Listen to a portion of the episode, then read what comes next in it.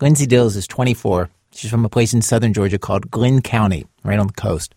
Nearest big town is a partly gentrified, mostly impoverished city called Brunswick, population 16,000.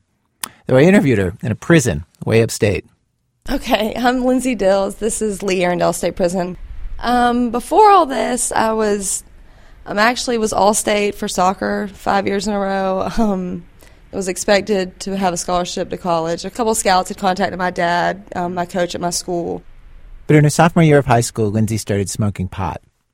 She began working at this bar and restaurant, Spanky's, as a waitress, ran with an older crowd that she met at the restaurant. By senior year, she was doing coke in a pretty serious way. She had a 21 year old boyfriend, which at the time she thought was the coolest thing ever. Then now she sees that one differently. And finally, senior year, she quit soccer, which of course her dad and every other adult in her life tried to talk her out of. The coaches were calling the house, telling my dad, Will you please talk to her? Um, and probably part of it was part of the drugs, and I think part of it was that I just had done it for so long and I wanted to be I wanted to be a teenager. I wanted to go do stuff on the weekends, and I wanted to not have practice at 5 o'clock in the morning, and I didn't want to have to run three miles every other day. And she says in retrospect, she knows she wasn't coping well. Her home life had been pretty rough when she was little, before and after her parents split up. And now she was self mutilating, cutting herself with a razor, smoking a lot of pot. And her parents tried to do the right thing and get her treatment for all that. She went into a program for a week or so, more than once. But here's where things took an unusual turn for Lindsay. October 2004, she was 17, her dad was out of town, and she forged two checks one for $40, one for 60, on her dad's checking account. Cashed them in her job, spent some of the money on drugs.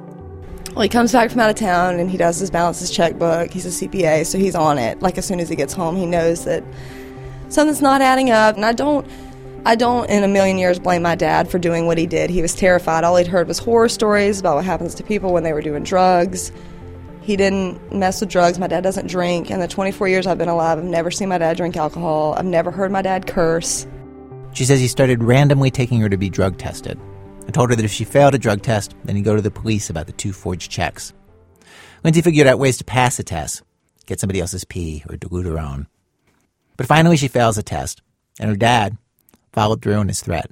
Two police officers come into my job and they're you know they're like we're looking for lindsay dills i was like let me get her for you and i'm about to you know just like leave so i know exactly what's going on at this point when they say we're looking for lindsay dills i was like oh my god he actually did it i never thought he would do it so i'm arrested at this point they you know slam me over the hostess stand i'm at the front of the restaurant people are turning around i'm mortified i'm like 18 and everybody's just like oh because they know how my dad is. My dad used to call Spanky's to see if I had left work. He'd be like, "Is Lindsay there?" Because I would be like, "Oh, I'm working late."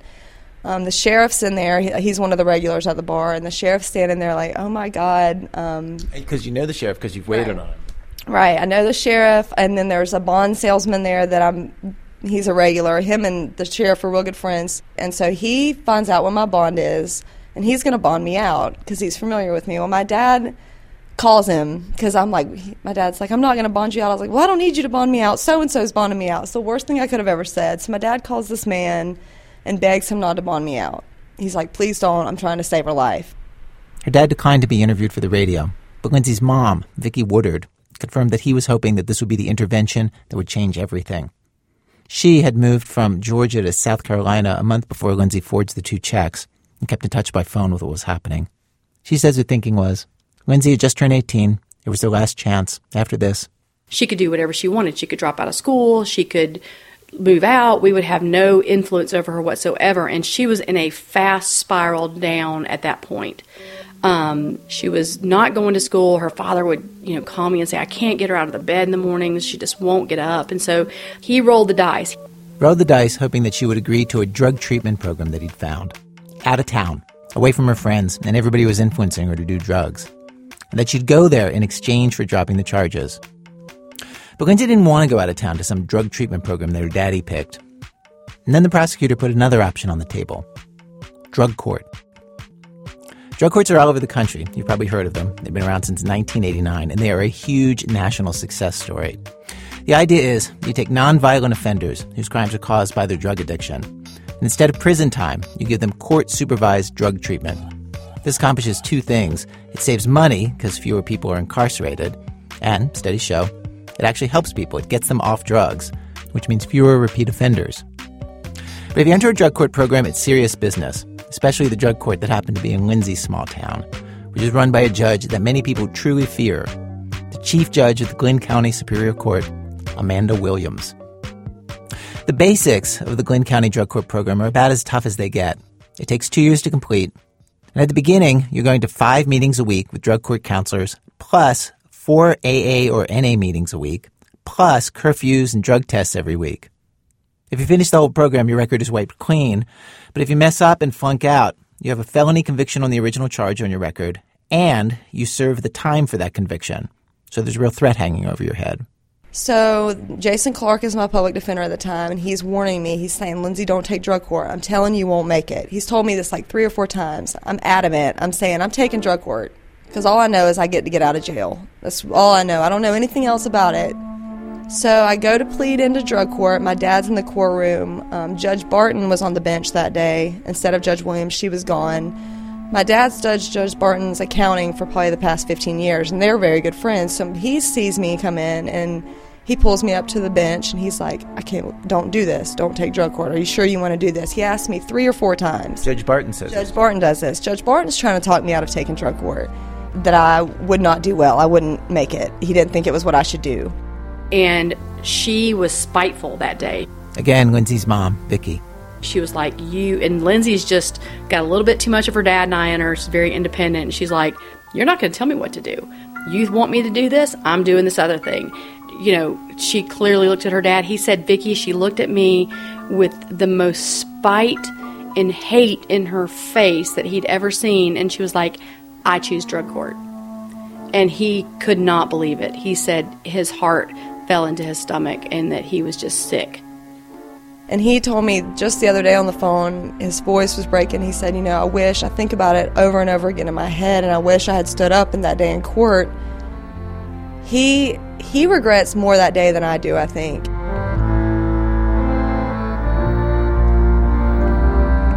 That's because Lindsay happened to be at a very unusual drug court. Most drug courts you're in and out in a year or two. The average program is a year and three months. Occasionally, very, very rarely, somebody is stuck in a drug court for three years. But the drug court run by Judge Amanda Williams operates so differently from others that Lindsay will spend five and a half years in drug court, including 14 months behind bars. And then she's going to spend another five years after that, six months behind bars, she's in the middle of that right now, and four and a half years probation. By the time she's done, it'll be ten and a half years of her life. Now, that seemed like a lot to me. Remember, the original crime here is two forged checks totaling $100, first offense. But I thought maybe that's just how they do it in Georgia. So I ran it by two lawyers who handle drug cases around the state. That's insane. That is complete insanity. This would be Bruce Harvey, a defense attorney who's handled felony drug cases for 33 years all over Georgia. Here's Parag Shah, who was a public defender in Atlanta, author of a guidebook to Georgia criminal law called The Code. Wow, that that that is my opinion would be that would be egregious, and probably ninety percent of the counties in Georgia. That, that seems like a lot. It, extremely.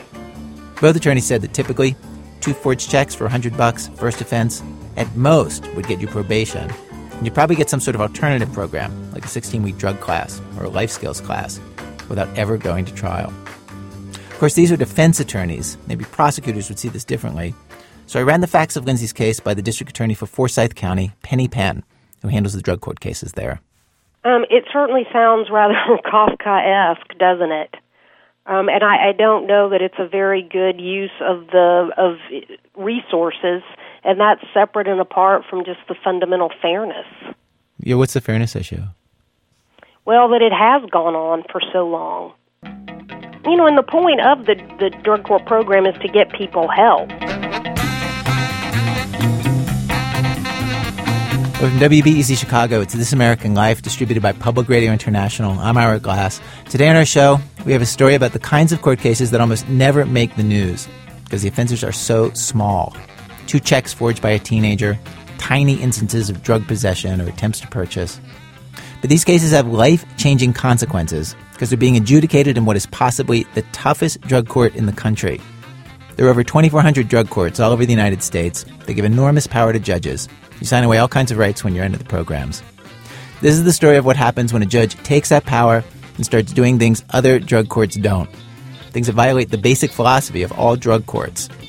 After months of investigation, I believe that it's likely no other drug court judge in the country is running a program like Judge Amanda Williams. Stay with us.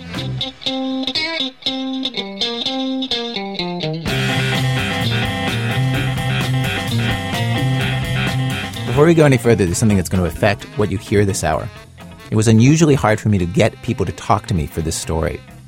Over and over, I would hear about something that Judge Williams had supposedly said or done, and I would go to the lawyers or litigants involved, and they'd refuse to speak with me, saying they were scared of retaliation. Which, to be fair, would probably happen around lots of judges all over the country. In Glynn County, though, it was widespread. Ex employees of the court, people who'd come up before the judge on divorce proceedings or other business years ago, parents and family members of people who went before Judge Williams. Nobody wanted to cross her. I was able to get Judge Williams to sit down for an interview. It was this fall. She was up for re-election. A small group of lawyers had organized against her and tried to get her voted off the bench. It became a very contentious, bitter race.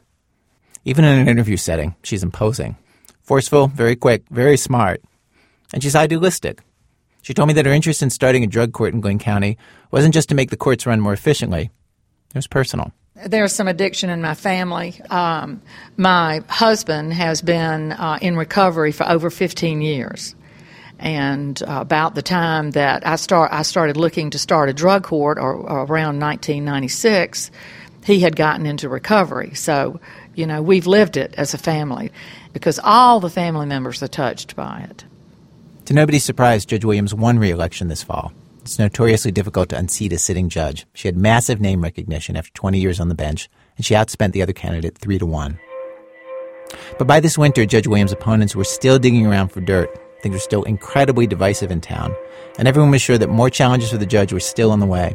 And I assume because they felt so embattled, so unfairly attacked, drug court staff, counselors, and lawyers all declined my repeated requests for interviews. They acted like people under siege.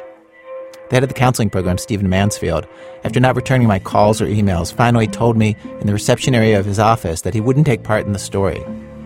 I asked him why, and he repeated, I won't take part in your story. I asked, Do you first want me to explain what the story's about? And he said, If you try, I'll call an officer and have you removed from the building. Unfortunately, when I interviewed Judge Williams this fall, I only ran through the issues that had come up in the judicial election campaign. Since then, I've sent her my tentative conclusions about what I see in her drug court. I listed the ways in which it seems unlike other drug courts around the country and asked for an interview about those differences. But after I phoned, faxed, emailed, and simply sat in her office day after day hoping to catch her, she had her secretary turn me down.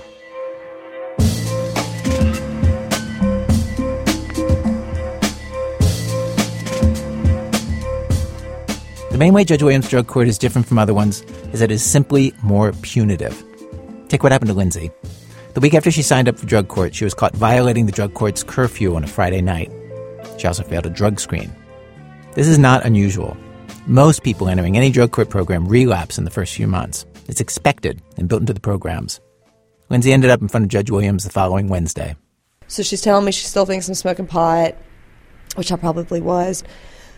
And so I had, she like reams me out, tells me that I'm like, I just remember being like in drug court. My face turned blood red. She was screaming at me, started crying. I had to go do seven days. Seven days in jail, that is. And then from then on, the only time I ever interacted with Judge Williams was when I was in trouble. And she would flip out every time I went before her. I mean, she was just, she's screaming at you in court. I mean, she's in a, she's standing at the behind the bench with a microphone and screaming at you. Judge Williams has a reputation for yelling from the bench. When the new district attorney, Jackie Johnson, was sworn into office by the judge this August, she joked, Judge Williams heard my first trial, and of course, she yelled at me. I talked to one former drug court counsel who told me he actually quit over this, that he'd see the judge lash out at clients, embarrass them, and scold them. He came to feel that it was counterproductive. That what the addicts heard was the old punitive message that they were failures and worthless. It set them back. He eventually felt that he couldn't in good conscience be part of it. In the court transcript the day that Lindsay's talking about, March 30th, 2005, Judge Williams says, Don't come up here and tell me you're not drinking. I will put you in jail another 24 hours every time you tell me you're not drinking. I know you're drinking. Lindsay then says something that's inaudible to the court reporter. Judge Williams replies, You're drinking. You're drinking. Do you understand that you cannot drink? Lindsay says, Yes, ma'am. Judge Williams says, Okay, you're drinking, and I personally think that you're using marijuana. This goes on for a while, and she says, Now you give me seven days. Before Lindsay goes, the judge warns her, Don't come in here and pull this addiction mess with this court. Lindsay gets seven days for her first relapse. The standard penalty in Judge Williams' courtroom is less. If you fail a drug screen and don't admit to using drugs, it's three days the first time you relapse, seven days the second time, 28 days the third time. Any drug court that relies primarily on, on jail or punishment generally is operating way outside of our philosophy and and just does not understand addiction. This is West Huddleston, who runs the National Association of Drug Court Professionals, the main organization for 25,000 judges, lawyers, and counselors in the nation's 2,400 plus drug courts. He's been working with drug courts since the mid 90s, used to be a counselor and a coordinator for one. He says the problem with jail time is that decades of experience shows it doesn't work with addicts. Addicts keep using no matter what terrible things happen to them as a result of using. That's practically the definition of an addict. They've lost jobs, they've lost their income, they've lost their loved ones. I mean, all of those natural consequences, which are much more severe than a day or two or three in jail, have not stopped them from using drugs and alcohol. Why would we think that putting them in jail would do so? And so when drug courts use jail time, and the majority do, he says it's very sparingly. You know, 12 hours, 24 hours. And only after other sanctions have failed. The official National Association for Drug Court Professionals guidelines list seven other possible things courts can do before they resort to jail, including warnings, increased treatment or monitoring, fines, community service, having to watch a whole day of drug court proceedings. The whole point of drug court was to be an alternative to what they called the punitive approach taken by the rest of the criminal justice system, and to replace that with treating and curing the addicts. Now, to be fair to Judge Williams and her drug court, I should point out that while jail time for first relapses might be unusual in drug courts around the country, it's not unusual in Georgia. Calling around, we found that these counties and judicial circuits all do it. Gwinnett, Dublin, Atlantic, Eastern, Forsyth, Cherokee, Enotah, DeKalb, Waycross, Hall. Most of these counties, it's just a day or two in jail on first relapse. And none of them came close to the amount of jail time Judge Williams prescribes for later relapses and broken rules. Lindsay ends up doing jail stays of 51 days, 90 days, 104 days, which would be unheard of in most drug courts.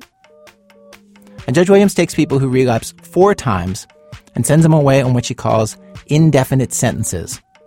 I could find no other drug court in Georgia that does this, and none of the national experts I talked with had ever even heard of such a practice. I learned details of how it works through interviews, court documents, and court depositions. An indefinite sentence is just what it sounds like. Judge Williams sends you to jail, but doesn't specify how long it's going to be. Often that's because she hasn't decided.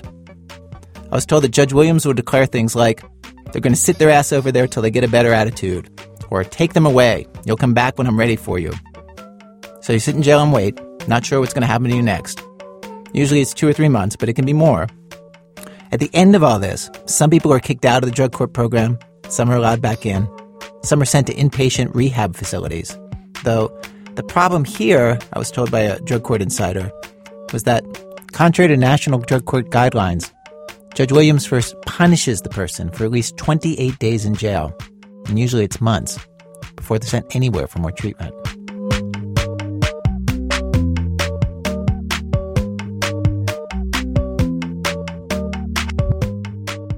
Lindsay Dills got sent away to indefinite detention on October 8, 2008. She'd been in the program for three and a half years at that point, had relapsed a couple times, done all sorts of things where you can understand they'd be kind of fed up with her. There's no court transcript of what the judge said that day, because rather than sentence Lindsay in open court like usual, for reasons that aren't clear, She doesn't do me in front of everyone else. She has me go back into her chambers with her and the drug court staff. Um, so we're in private now. There's no one that can hear any of this being said. And she's telling me how she thinks she should terminate me. Terminator, kick her out of the program, which would mean serving the full sentence on the original forgery charges, 20 to 24 months. I was hysterically crying this whole time because I'm like, oh my God, she's going off. And I'm back in the chambers like completely by myself. I have no idea what's about to happen. Um, and she's telling me how she's been thinking about terminating me, how she doesn't know if I'm can get this, that maybe I just need to go to jail and maybe I'll get it sometime later in my life, that, you know, they have other people to deal with. And um, so she says, you know, you're going to give me 28 days. So I get to the jailhouse and I call my dad immediately as soon as I get there from the payphone that's in the booking area. And I hear the phone ring like where the booking area is, and they answer it, and I heard them say Dills, like just they were talking to someone. They said something about Dills. So I'm on the phone when they said Dills, hang that phone up, and I'm like, okay. And so I turn around and they tell me that Judge Williams has now called and ordered me to have no further contact, no phone, no visitation, and no mail, um, and that I'd be put in their isolation cell. And I'm like, how long? And they're like, we don't know. And I'm like, well, for the whole 28 days that I'm here? And they said, well, your order is now indefinite.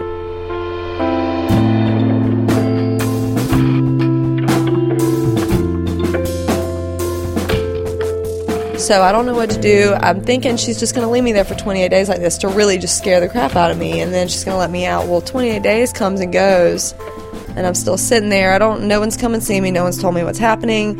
Um, and then I also am on antidepressants at this point, prescribed by the drug court doctor, Dr. Cox, that I've run out of 28 days into my visit, and I'm not allowed to call or tell anyone that I'm out of medication. So now I'm coming off antidepressants. I'm taking Cymbalta and Seroquel, and I'm detoxing from both that I've been on for over a year.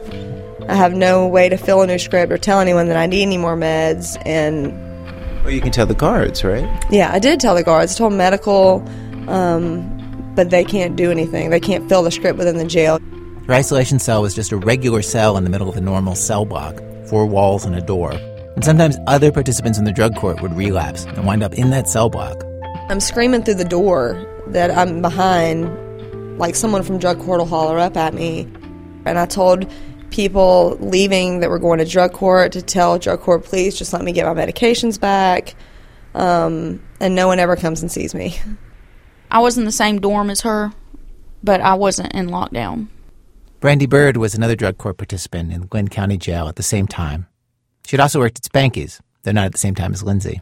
The cell next to hers, um, me and some of the other girls would go in there and talk to her through the wall, through the air vents. How do you do that? Um, you just stand up on the toilet or the sink and get to the air vent and talk through it, and they can hear you. Um, you know, ask her if she was okay. I'm not. They're not even allowed. They're not really supposed to talk to me. These other inmates aren't. But I'm telling them, hey, will you tell Gail to come see me to tell me what's going on? My counselor. They're going back to drug court. Drug court's telling them, don't worry about me. They know where I am. I just check on her. You know, are you okay? Um, do you want my grandma to call anybody for you? Um, do you want something to eat? You know, all she got to eat was the regular jail food, which is awful. You know, so we'd slide her some Ramen noodles or some Kool Aid or something under the door. You know, try not to get caught.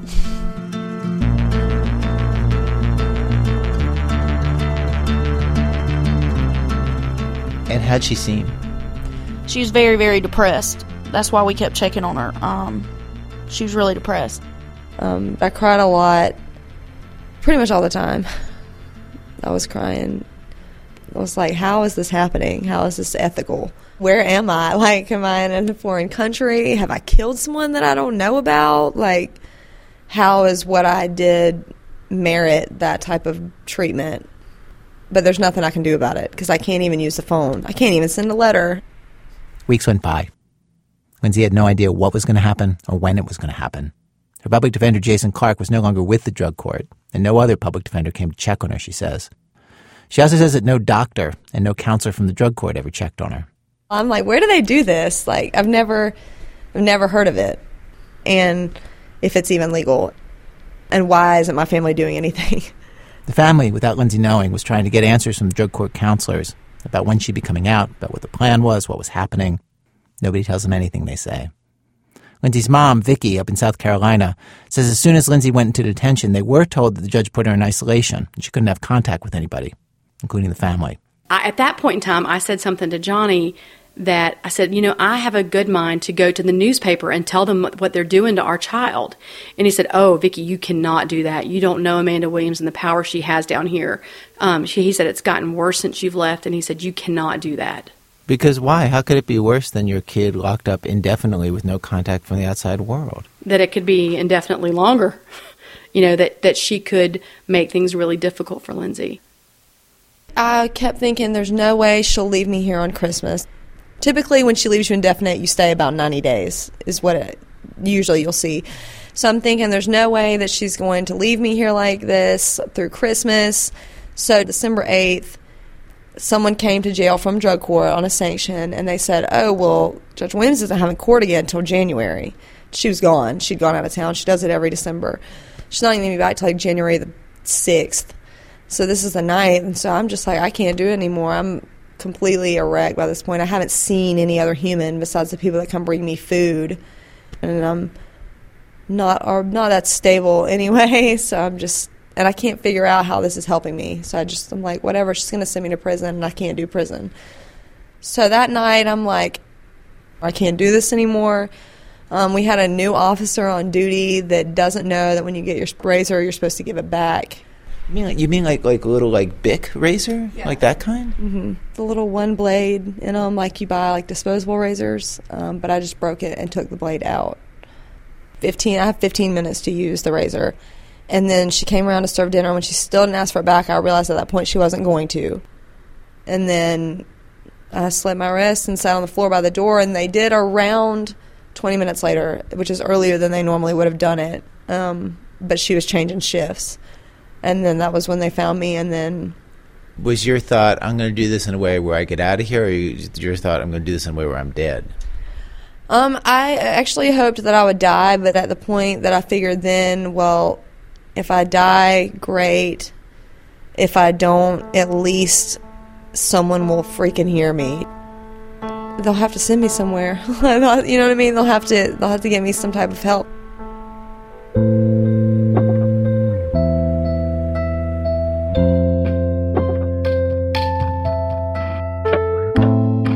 Doctor that came in to do the stitches was like, I can't believe y'all gave this girl a razor in the first place. How would you think that someone would feel staying in there like that, like they're animals? And he was like, Who ordered this? They said Judge Williams, and he like I remember him cussing her name up and down in the room. He was like, just he went. I mean, he was like, I'm calling her myself. Da, da, da. He's like, I can't believe you would do that. He said, What are you here for? I said, Drug court. And he was like, Did you get in a fight or anything? And I was like, No, sir. He was like, what the hell, y'all? I mean, why didn't anyone tell any type of psych? Have you been seeing anybody? I was like, no, sir. And this is all like I'm under anesthesia at this point, talking to this guy. His name was Dr. Gunnarsson. He was like, he was really, really nice. He was really nice to me. But like nobody can believe. They're like, we don't know. It's just what Judge Williams told us to do. The officers are feeling guilty. They're like, we don't know. It's just what the order said.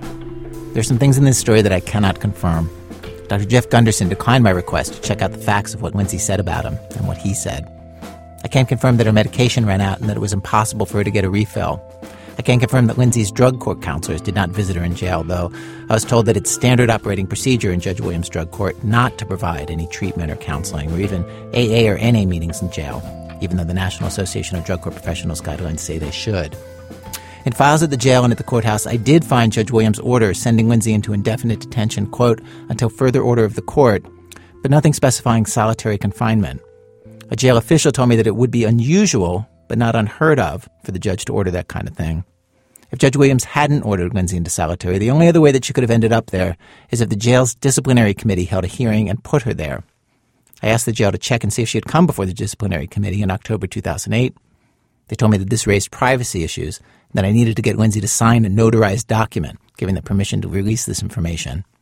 Lindsay is uh, currently in a prison halfway across the state, so it took some doing to get a document to her and signed and notarized from behind bars. But I managed that. When I presented this document to the sheriff's office, which runs the jail, I was told that Sheriff Wayne Bennett had decided that although the notarized document from Lindsay would allow him to give me the information that I wanted, it did not mandate that he give it to me. So he did not. Lindsay's family did confirm that she tried to kill herself, that they got called with this news when it happened. Two and a half years later, Lindsay still has scars. Um, those two are there. The right one looks okay. The left one, you could still see too big. Yeah, they're they're better today than they were. Medicine for all my hands shook really bad from where I guess nicked some type of nerve. I don't do it real bad anymore, just barely. I don't know. They're shaking. Yeah, I mean they shake. My wrists do, but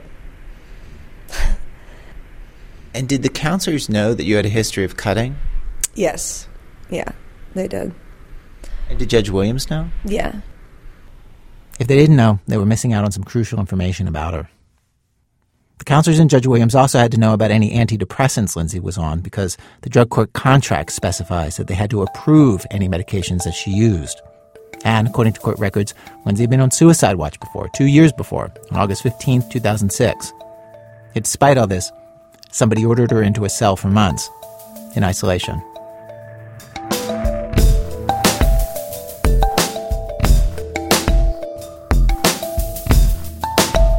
Coming up, Brandy, the girl who slipped ramen noodles to Lindsay, she has got quite a story too. That's in a minute on Chicago Public Radio and Public Radio International when our program continues.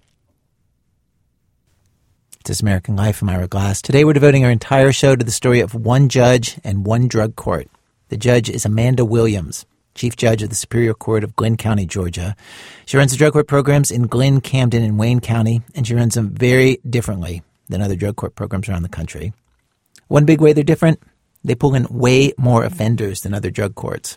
In 2009, according to the Georgia Department of Audits and Accounts, the Glynn and Camden County drug courts, run by Amanda Williams, were the biggest drug court operation in the state of Georgia. The biggest, with 378 participants. That is 48 more participants than the drug court in Fulton County. Fulton County contains the city of Atlanta. Fulton County has 10 times the population of Glynn and Camden counties combined, yet its drug court was smaller. So, what's Judge Williams doing to nudge so many people, such a remarkably high number of offenders, into drug court? This was back in December of 2005. You may remember Brandy Bird, the young woman who stood on the toilet and had shouted conversations with Lindsay Dills in the Glynn County Jail. How she ended up in drug court is a story that begins one night when she was out with friends. And my friend got pulled over for DUI. He was driving. They asked to search the car and my belongings, and I told them they could. I told them that I didn't have anything. Well, when they searched my purse, they found two Darvocets, which were my mother's. Here's how they got there. Brandy and her family all say that a few months before, Brandy had an operation to remove some precancerous cells that could develop into cervical cancer. And I didn't have health insurance, so my mom had actually given me a couple pills to take instead of re- instead of me filling my script for my own pain medicine. I never took them, so they were still in there, and I meant to give them back to her, but it just slipped my mind. I had them in an Altoids mint thing in my pocketbook. So when they found them, they asked me what they, what they were, and I told them that they were Darvocets and they belonged to my mom. You know, I didn't realize they were in there, and they told me, "Well, you know this is a felony drug charge." I said, "No, I didn't." Well, they arrested me, and I called my grandma because I wanted to be bonded out. Well, then they told me, "You do not have a bond until you see Amanda Williams. If you get a felony, if you're arrested for a felony drug charge, you don't have a bond until you go before the judge. Most places, it's if you get arrested, you have a bond immediately, unless you're on a probation violation." you know, or of course, if it was murder or something like that, you know, you would have to wait to go to court. That's actually a pretty good summary of the way it works in most courts in Georgia. Brandy's somebody who wishes that she could be a lawyer. She's got a head for it, too. So I freaked out about that. Just the fact of I was stuck in jail and couldn't bond out. In Glynn County, you wait in jail on any drug charge to the next day that drug court cases come around, and it's just once a week. So Brandy sits in jail for six days before she's put in front of Judge Williams.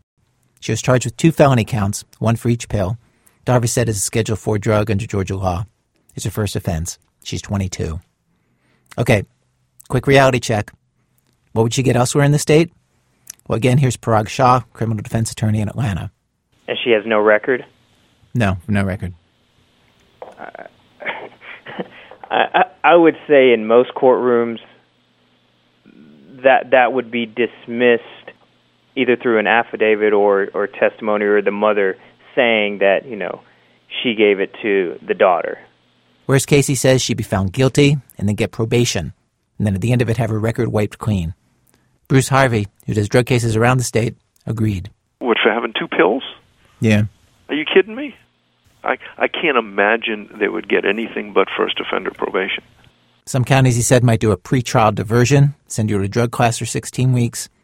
Penny Penn, the district attorney from Forsyth County, says in her county they would consider somebody like Brandy for pretrial diversion or for the drug court. And if the person didn't go into drug court, then it would probably be a probation case. It's it's hard um, when you're dealing with such a small amount. Okay, that's most places in Georgia. Here's what happened in Judge Williams' courtroom. After six days in jail, no bond permitted, Brandy goes before the judge. Brandy's grandmother, Ann Harris, who raised her, came to court too. She told me she knew Judge Williams before all this. She was the judge in Brandy's adoption. I always thought very highly of her at the time. But once I got to court, the message from everyone was the same. The public defender told Brandy, a drug court official told Mrs. Harris. If Brandy did not go into drug court, that she would go to prison because that was two felonies.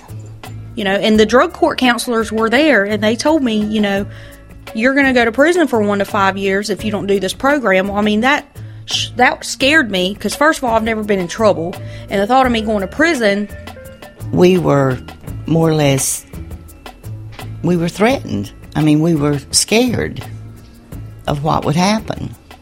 From the bench, according to the court transcript, Judge Williams tells Brandy that her options are to go to trial, and if she's found guilty, she'll get a year in detention plus four years probation. Judge Williams tells her that that's the minimum sentence her court gives on any drug charge. In a detention center, Brandy asks? Yeah, Judge Williams says, in a lockdown detention. It's called a boot camp, or then the assistant district attorney jumps in, quote, where you pick strawberries all day. I mean, if you eat one, you'll get in trouble. Elsewhere in the state, as you've heard, Brandy would get probation for this offense. But Judge Williams tells Brandy that she doesn't give straight probation in her court. Quote, There's no such thing as putting you on probation. If you don't beat the rap, there's no street probation for charges in this county, and hasn't been for seven years since I've had drug court. She tells Brandy that if she doesn't choose drug court and wants to go to trial instead, it's a $15,000 bond to get out of jail. That's a standard bond she gives everyone. A former public defender in Glynn County told me that's high enough that most drug court defendants can't afford it. I think people are being coerced into going to drug court. This is attorney Mary Helen Moses, one of the team of lawyers in Glynn County trying to unseat Judge Williams. She was the candidate who ran against the judge in the fall election. A first time drug offense in Glynn County carries with it a $15,000 minimum bond. That's incredibly high. Why? What's it compared to other, elsewhere? Oh, I'd say first time offenses, maybe 3000 maybe 3500 But I think what ends up happening is you've got a judge saying, okay, here, you can post a $15,000 bond or you can go into drug court and be released on your own recognizance. You know, you can come before me in a trial on your drug charge and it looks pretty bad to me and if I find you guilty, you're going to have a minimum sentence. I mean, that's that's an awfully hard thing not to accept drug court under those circumstances. So in Judge Williams' court, there's no probation for anybody, even first offenders, no bond before you come in front of her, then a $15,000 bond after you see her, a minimum sentence of 20 to 24 months in detention for most offenses, 12 months for minor ones. We couldn't find any drug court in Georgia that does anything like it to prod people into their programs. Because drug court is supposed to be voluntary. If you push the wrong people in, you'll doom them to failure. And even though most drug courts create incentives to lure reluctant addicts into their programs, it's important that the defendants feel that they have a free choice to enter or not. I really didn't know what else to do. I didn't want to stay locked up, and I felt like if I did not get into drug court, then I would be sent to prison. Again, Brandy Bird. And they told me, you know, that if I did not admit to using drugs and having a problem, then they would not admit me into drug court. So basically, I told them what they wanted to hear. There was a counselor from drug court that came in and gave me a test and asked me about my drug use. And of course, I told him, okay, yeah, I've done this and I've done that. Um, and, but once I got into drug court, I explained to them, look, I did this so I didn't want to go to prison. As you'd expect, that didn't go down so well. Take Brandy's very first counseling session, a group session with about 20 other women. You're supposed to introduce yourself, what your charges are, and what your drug of choice is. I introduced myself. I told them what my charges was. I said, my drug of choice, I smoke marijuana. I said, but I'm charged with these pills and I'm not guilty of it. They were my mom's. You know, I'm not a drug addict, you know, and they just laughed about it and said I was in denial. But you can see why they would laugh because everybody who comes into Yeah, uh, you and know, I understand that. I still didn't fit in with the people that were there. You know, the stories you hear in there of people giving their testimonies and things they've done and how far along they were in their addiction, shooting up, selling their bodies for drugs, stealing from their families. I've never stole from my family. Um, they said that my addiction just hadn't advanced that much because I hadn't sold my body for crack or drugs. I'd never done crack. I never did any kind of heavy drug. Which brings up another question. Should a first time offender like Brandy, or Lindsay for that matter, be in a drug court program at all? Well, I mean, we certainly know that, that drug court works best for the most seriously addicted and most criminally involved offenders. Again, West Huddleston, former drug counselor and coordinator, now the head of the National Association of Drug Court Professionals, when he describes the target population for drug court, note how different it sounds from Brandy, who only signed up because Judge Williams, her drug court employees, and the public defender made her feel she had no choice. Those individuals that drug court works best for um, have long histories of addiction, have multiple treatment failures, have been on probation multiple times, um, have have probably served previous jail or prison sentences, but all driven by their addiction. You know, if, if that's if that's not the population that a drug court is seeing, then they're they're truly not going to have um, as good outcomes. And he says that when people who don't have long histories of addiction and criminality are thrown into a program that is designed for people who do, these intensive treatment programs with all their monitoring and curfews and consequences. What happens is they can become very defiant because um, it's too punitive. It's it's like if you're too punitive with your child, they they will become defiant. I have no way to judge whether or not Brandy Bird was truly an addict, but she was a low level offender, and she absolutely became defiant. She didn't obey the terms of her drug court contract, never bought in, continued to drink, got picked up on a DUI, was sent to inpatient treatment, fled it, vanished from the program for 11 months, and eventually was kicked out. And then served time for the two felony counts on the two Darvocet, which was 20 months in detention. She just got out this December. She still has three years of probation, including regular drug tests. She's not allowed to drink either. And you know, I can admit that I made a mistake, you know, and and that I violated the terms. But that much time for two pills. And I just felt like my whole life had just been snatched out from under me.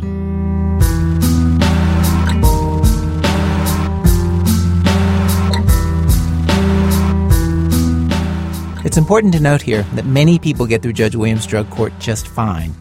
When I visited the court one day this fall, she didn't yell at anybody. If anything, she was encouraging, like an unusually maternal high school coach. Wandering up to people during the break, I met a guy named Perry Burton, who's been in and out of the drug court program for four years. He told me that when he first started, quote, I hated that lady. I hated that lady from the bottom of my heart, but she got me off drugs. She's helped me more than anyone. She's got a heart. She's brought me close to my kids. Even Judge Williams' opponents say that she's doing what she thinks is best for drug court participants. She believes in tough love, that people need to be woken up. And when I spoke with Judge Williams this fall, she also made it clear that she thought her drug court was no different from any other. All drug courts function just like this. My drug court is is based on, you know, national drug courts all of the forms that I use come from national drug courts. All of the methods that we use come from national drug courts. And what I do is exactly what other people in other drug courts have done for years and still continue to do. My best guess is that this was completely sincere. At the time, she probably believed that. When I later learned otherwise and sent her details about how her court was different and asked for an interview about those differences, by then she'd stopped answering my calls. As for her success rate, this fall the drug court's clinical director, Stephen Mansfield, provided me with numbers showing that the graduation rate for the Glynn Camden drug courts was 48%, below the national average and way lower than successful programs. Low enough, one expert said, it showed something was going wrong.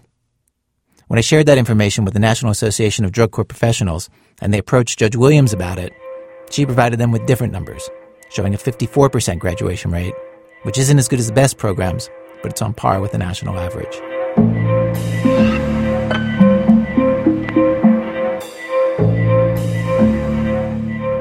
There's one more case I want to share with you, and it's somebody who, unlike Brandy or Lindsay, went into drug court willingly. I was 19. I was just before turning 20, and uh, into things I shouldn't have been into.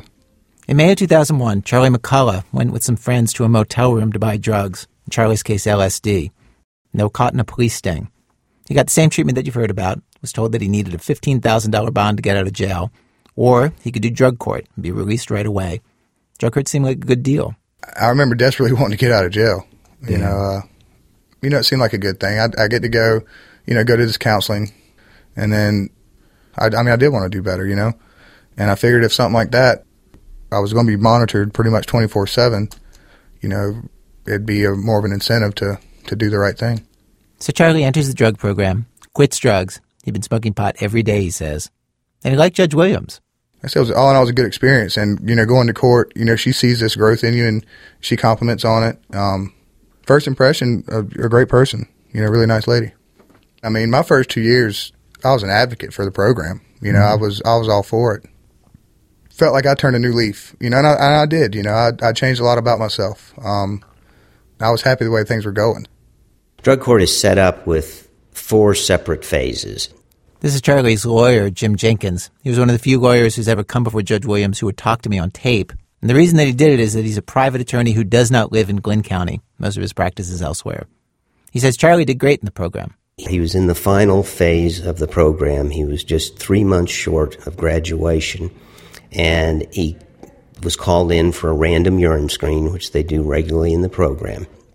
I went in there. I, I took the drug test. She said that it became uh, came up positive for methamphetamine. She, the drug counselor, not Judge Williams. Um, you know, I, I I knew I wasn't messing around, so I I told her that wasn't right. Um, they let me take another drug test. So she took another sample and gave him another test Right, and we should say this was just like 20 minutes after the first test. within 20 minutes, exactly. Um, and it came out negative. They took a third test. Same result. I passed it. Uh, I was under the impression when I left that night that no big deal. No, there's just like sometimes there's a false positive, just some some little mistake. Right. And and he talked with the drug counselors about this, and, and they were they were really on his side because Charlie had done absolutely perfectly for 22 months in the program, had never had a bad screen, had never missed a meeting. In fact, he he was such a good student that he mentored other participants, and he'd actually appeared in front of the county commissioners. Uh, asking them to allocate more money for the drug court program because it was such a great program. The next week, there was a day when all the Phase 4 participants were supposed to attend drug court. And they say I got to go in front of the judge for the drug test I failed, and that was like a big you know shock to me. I told her I didn't fail the drug test. I passed the second one, and she said that she was going to use the first one. That the second one didn't count. And he tried to explain to her and uh, goes back and forth with that. And charlie finally says your honor may i speak please? Actually, do you want to read what he says there? sure. Um, It's page two of this transcript from March 11, 2003. and charlie says finally says um, may i speak? Court says yeah. And charlie says i have no explanation for that at all. I don't 20 minutes later i took another test it was tested three times i passed that okay i can't explain to you why all i know is what i've done and what i haven't done your honor and her response to that is well you know i don't believe you um, then it goes back and forth, and they talk about the tests, and Right. Apparently, like uh, one of the workers there named Alicia uh, grabbed the cap for the for the little vial of, of pee from the from the trash. Right. And uh, and then and then Judge Williams says, "Now I don't believe that in a heartbeat." And Charlie says, "Ask Alicia; she'll tell you. She will not lie in court. She grabbed it out of the trash can." And then Charlie says, I'm not going to go 22 months with clean time and then three months from my graduation to use. And Judge Williams responds, Well, people have done it.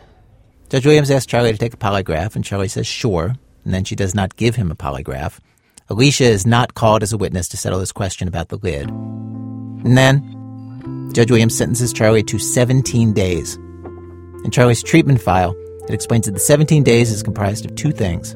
It was comprised of three days for uh, having a bad drug test result, and it was 14 days for questioning the result. Wait, wait, he got 14 days simply for saying, like, no, no, I don't think this is right? Because he questioned the result. Wait, but what, what what law is he violating there? Isn't that what court is for? Isn't he supposed to? Isn't this the place where he's supposed to be able to say, like, let me tell you my side, now you decide? Not this court. Not this court. If you question this court, you get punished for it. And in this situation, because he questioned what, what was going on, he got 14 days extra in jail. In any drug court, there would be an unusually long penalty 17 days for a first bad drug screen. But Charlie was also sent back to phase two of the program, which meant that he would be spending an extra year and a half in Judge Williams' drug court. His time in drug court just suddenly jumped from two years to three and a half. Judge Williams freely admits that she gives harsher sentences to anybody who denies doing drugs when a drug test says they've done them. In fact, most drug courts do that. But we couldn't find one drug court that would levy so harsh a penalty on a first failed screen. And the question that it raises is the most uncomfortable question people raise about Judge Williams. Is she just a hothead? Somebody who can't stand to be contradicted? Somebody who overreacts when argued with? And is that affecting her rulings? This came up in the fall elections. Jim Jenkins says that what is clear is that any drug court judge has unusual powers, powers most judges do not have, and needs to wield them fairly. Now, now, if, if somebody were unhappy with their treatment in the drug court, can they just appeal it? I mean, usually, no. In a, no. Why not? There, there's no provision at all for any kind of appeal, and that's that's one of the real other real problems with the procedures of this particular drug court. If Judge Williams sentences you to 30 days or an indeterminate sentence, there is nothing that can be done. Period. You can't appeal to the Court of Appeals. There's nobody to go to. And the, is the reason why there's no right to appeal because basically I've already pled guilty to my charge, and so that, that's basically it. And you are uh, you are in a treatment program, and these are sanctions that are supposedly designed to um, foster your treatment. In fact, I've seen orders that Judge Williams has issued where she instructs a 22 year old woman to move in with her grandmother and grandfather, the people who apparently turned her into the authorities in the first place, and quote follow any rules of their household. She ordered the same woman, Alyssa Branch, to go to a doctor and, quote, upon attending her medical appointment, defendant shall comply with all recommendations of Dr. Gowan. Should further medical procedures become necessary, defendant shall undergo said medical procedures. And on June 9, 2010, the same woman, Alyssa Branch, is ordered to inpatient treatment for a year at a place called Bridges of Hope with, quote, no outside visitation passes, no visitation to the facility from any outside persons, and no contact with any outside persons. If this woman wished to contest any of these judges' orders, Jim Jenkins believes she has no recourse.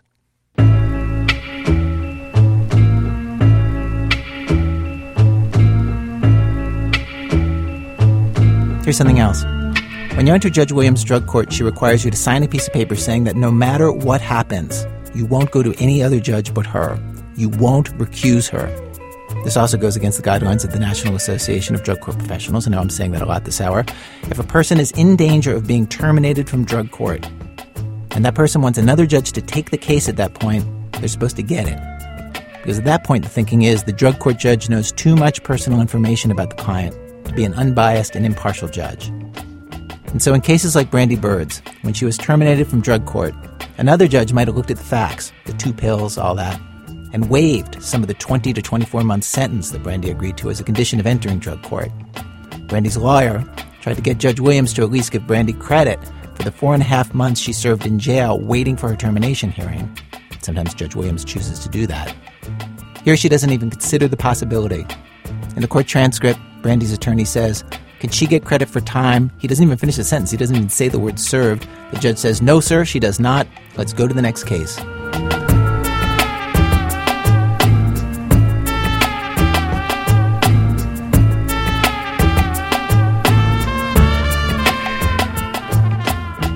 Charlie's case, being told that he'd now be spending three and a half years in the program instead of just two, when he was so close to finishing and he'd never missed a meeting or failed a previous drug screen. It had exactly the result that research studies show is the problem with an overly punitive approach. It made him rebel. It made him give up. The harshness of Judge Williams' sentence took a model participant and turned him into a failure. Once that day came, it, it was a big, it was like a big slap in the face. You know, everything I had pretty much put my trust into kind of turned its back on me. You know, I, I'd sat here and I dedicated, you know, 22 months of, of my life to, to changing it. I felt like everything I had done was for nothing. And then in December that year, you get you get uh, you get screened positive for marijuana. Yeah, you know, yeah, I'd smoked some pot.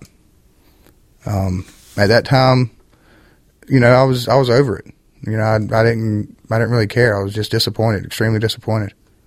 A month later, he missed his first group meeting, and a warrant was issued for his arrest. It took him four years to get out of the program. He's clean now and doing great.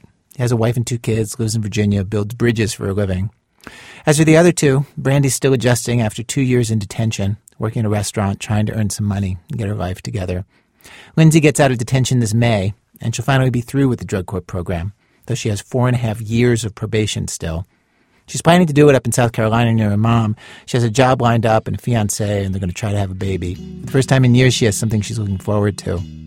Her one fear is that Judge Williams will hear that she talked to me for the radio and do something punitive, like tell her to do her probation back home in Glynn County. In Glynn County, she says, so many people she used to do drugs with are still there. It's always been harder for her to stay clean. If the judge would have forced her to stay there, she'd be setting her up for failure.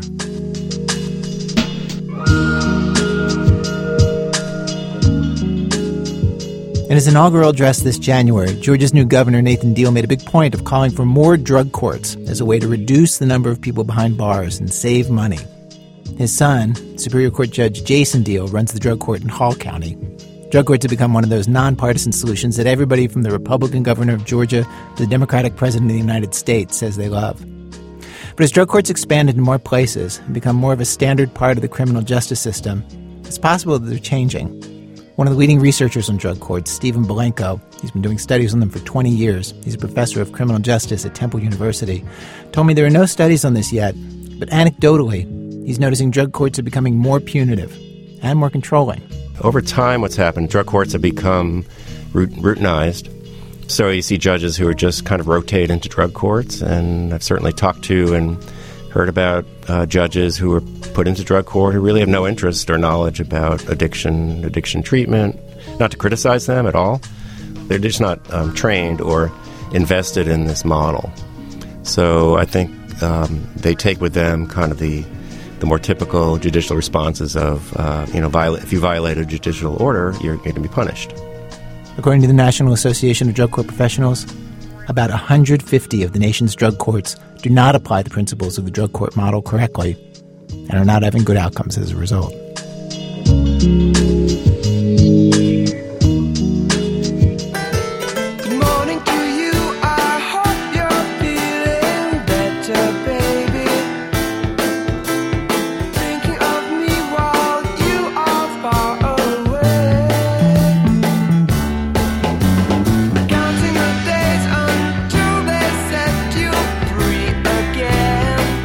Eric Mennel helped me with the reporting for today's program. Thanks today to Al Letson, Patrick Berry, Sam Greenspan, Andrew Cummings, Roy Sobelson, Chris Deutsch, and the many people who talked to me on the condition that they would not be named.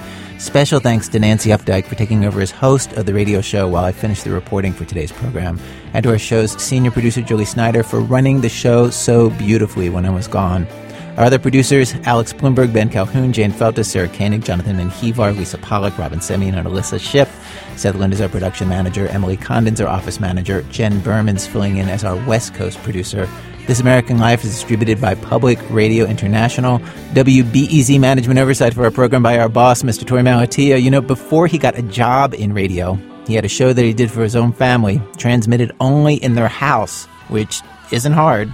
You just stand up on the toilet or the sink and get to the air vent and talk through it, and they can hear you.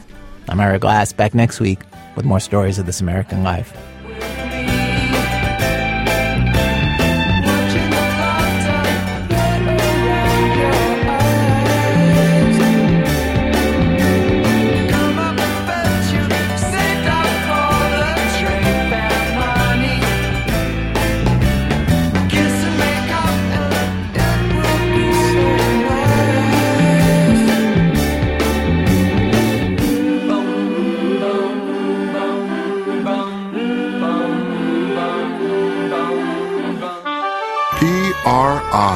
Public Radio International.